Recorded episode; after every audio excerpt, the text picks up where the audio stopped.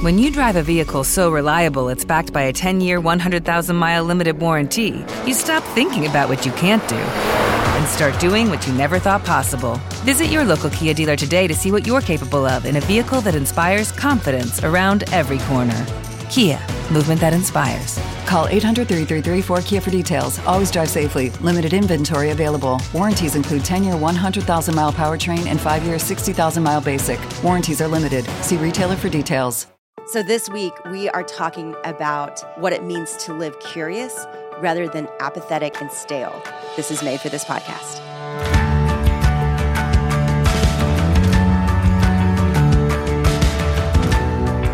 Welcome, guys. I am excited to be with you today because here is what we're going to talk about. We are actually going to talk about, are you ready for this?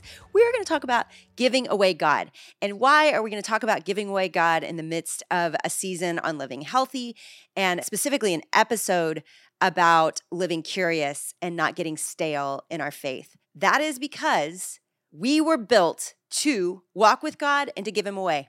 It is that simple. That is how we were built to do life. Everything else that we're gifted in, everything else that God's given us to to enjoy life and to thrive in life is for the purpose of walking with God and giving God away.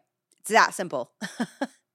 and when we view life that way, when we have personally encountered the saving knowledge of Jesus and we live life that way, we are living into who we were made to be.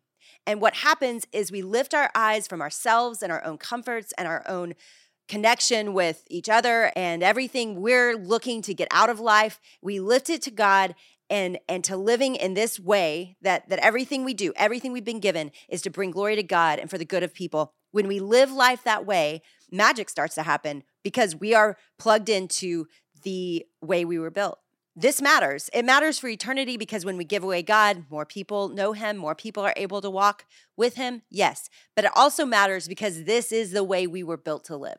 This is how we are most fulfilled. This is how you hear stories about people with nothing in third world countries that have more joy than us because they are walking with God and giving Him away in the context of their life and they have joy because they don't need every other thing in life when they have God and they are living the mission that God's given them to live.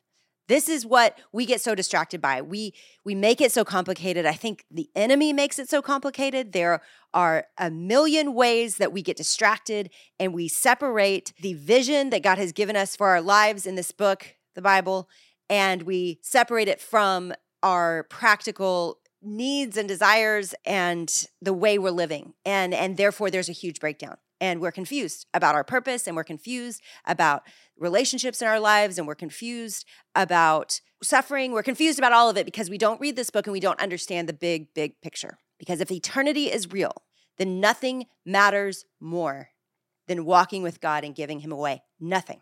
Every other thing can fall away because it's temporary and forever we will be walking with God. And, you know, and I know I'm saying all these words, and you're like, of course, it's a Christian podcast. Jennie, thanks a lot. Like, I already know I'm supposed to do that. Thanks for making me feel guilty. I already felt guilty. No, that is not what I'm talking about. I'm actually going to give this to you in a way that, if lived out in your life, will bring you the most joy. It will. Now, I'm not saying it will be easy. In fact, I expect it to be hard the more that you follow God, the more that you give him away, the more the enemy is going to come against you. But it will be meaningful and it will be fulfilling. So the way that scripture lays this out, and we're going to go again to First Peter, and in chapter 3, Peter says this. Now, who is there to harm you if you are zealous for what is good? And I want you to remember what we're talking about today. We're talking about not living stale, not living apathetic and checked out, which I think is the mode of operation right now, not just in the church, but in the world, because we are so exhausted and beat down from the last couple years. And Peter writes, Now, who is there to harm you if you are zealous for what is good? I love that word zealous, passionate, single minded, focused on what is good. If you should suffer for righteousness' sake, you will be blessed. Have no fear of them. Don't be troubled. How troubled are we?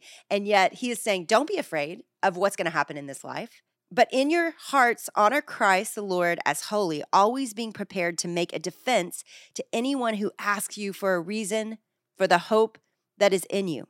Always be prepared to make a defense to anyone who asks you for the reason for the hope that is in you. Yet do it with gentleness and respect, having a good conscience, so that when you are slandered, those who revile your good behavior in Christ may be put to shame. For it is better to suffer for doing good, if that should be God's will, than for doing evil. We are in a day where it feels difficult to even mention the name of Jesus. It feels difficult to admit that we're Christians to people that are outside the church. And and I want to say I get that, but I also want to say we have to do it anyway. We have to be bold anyway. And I'm speaking to myself here because boldness is easy for me in some contexts and very difficult for me in others. And yet, the way Peter lays it out that we should handle this is that we live such a good life that people ask us, What is this hope that you have? Why are you different?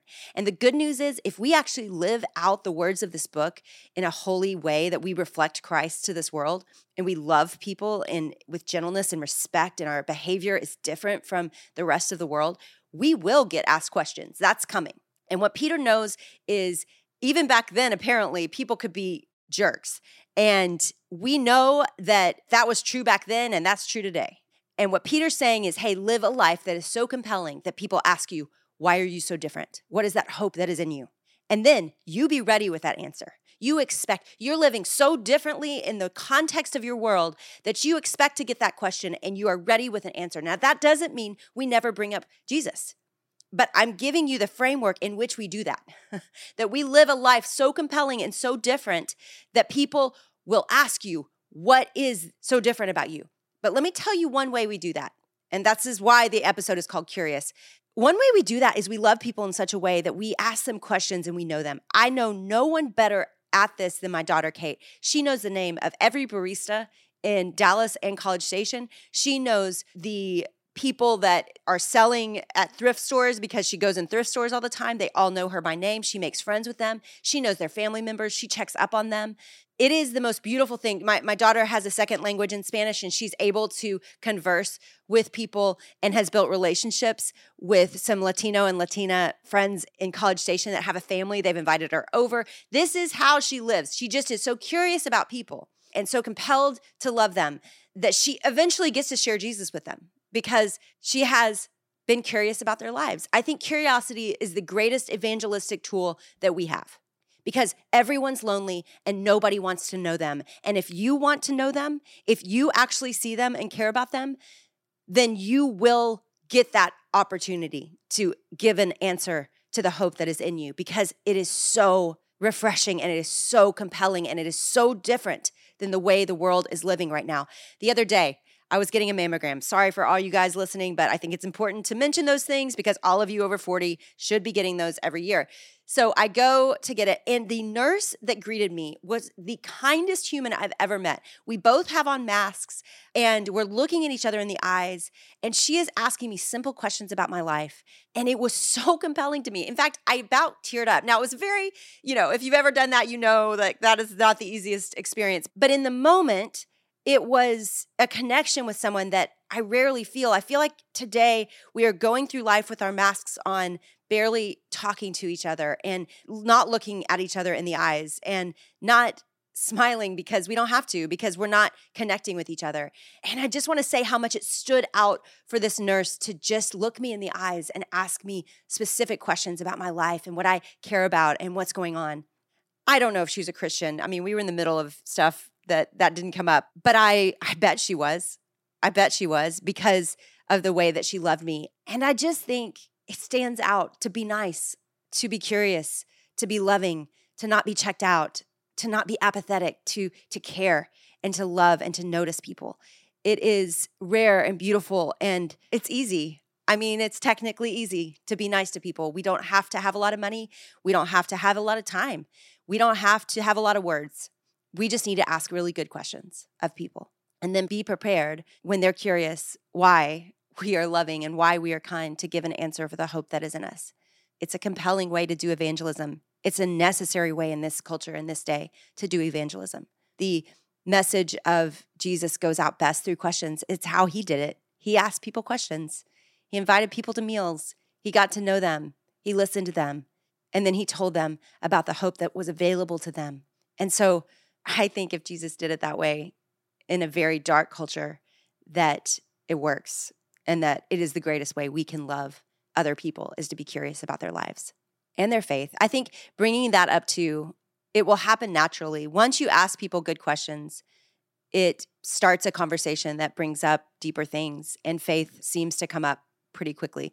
Just yesterday, I was on a plane with a guy next to me, and he began to ask me questions actually. And as we started to talk, we were talking about hunting and where he'd just been in Wyoming, and he hadn't killed anything. And he said, Tell me about where you've been and what you've been doing. And I just shared, you know, uh, we were actually with some leaders that are believers in Jesus, and we were talking about how to love the world better. And he began to ask questions about that. I mean, I just transitioned with something I'd been doing that day, and I didn't hide my faith. I just brought it into the conversation and didn't worry about rejection. And he was stuck with me, you know, next to me. He could put his headphones on if he wanted. And sure enough, he was so warm to it and said, "Yeah, I'm a believer too." And and we talked about faith. But I think there's that moment where we always ask ourselves, should we bring this up or should we mention it? And I think when we've been in conversation and cared about, you know, his hunting trip and cared about his life and been curious, it's really easy to just say, "Yeah, I'm I'm a believer and I follow Jesus." And and what's your relationship with God like? I think it begins a conversation about something that everybody's comfortable talking, and then it, maybe they're uncomfortable and maybe they check out. But so what? You know, we're on a plane together for two hours. So what if it breaks down and he's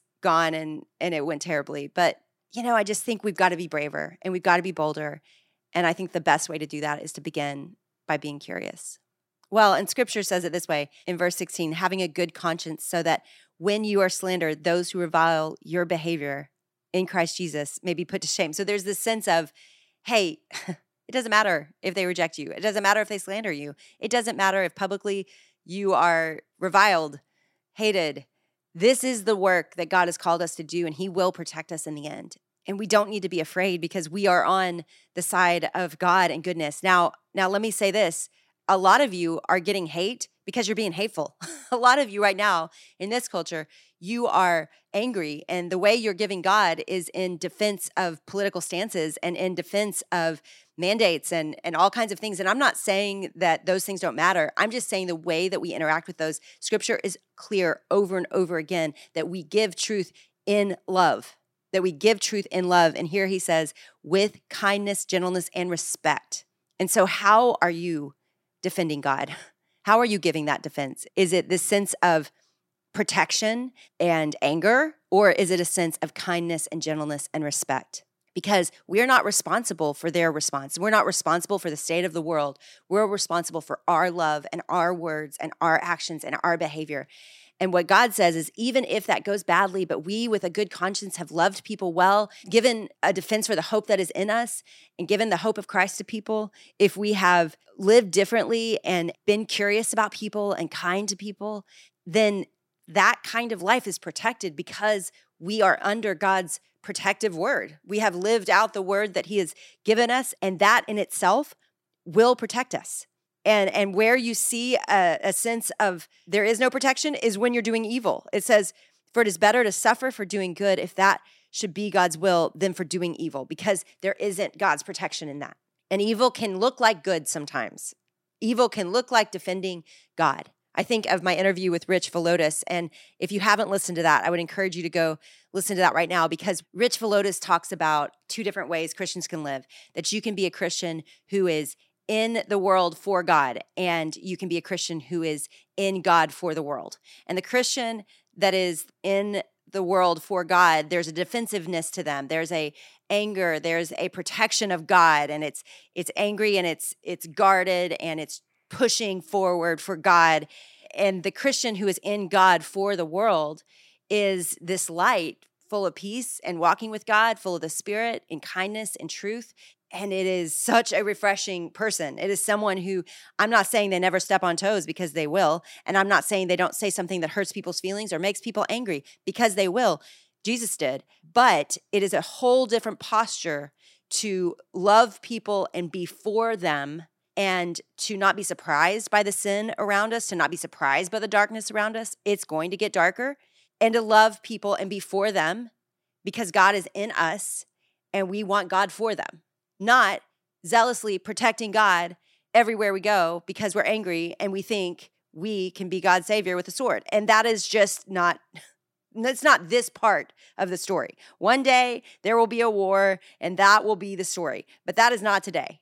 Today we are called to in gentleness and respect, first Peter says, to give the hope that has been given to us. And so I just want to encourage you that this is a different way to live. It is a refreshing way to live. I promise you, you will find favor with some. And I promise you, you will not find favor with all. And that is okay. But the some that you find favor with will be a beautiful story that you want to not miss, that you want to be a part of. These conversations are hated by the enemy and used by God. And so do not be afraid to start those conversations with your neighbors, with your friends, with fellow students on your campus, wherever you are today. My challenge to you would be to be curious about someone's life and see where it goes.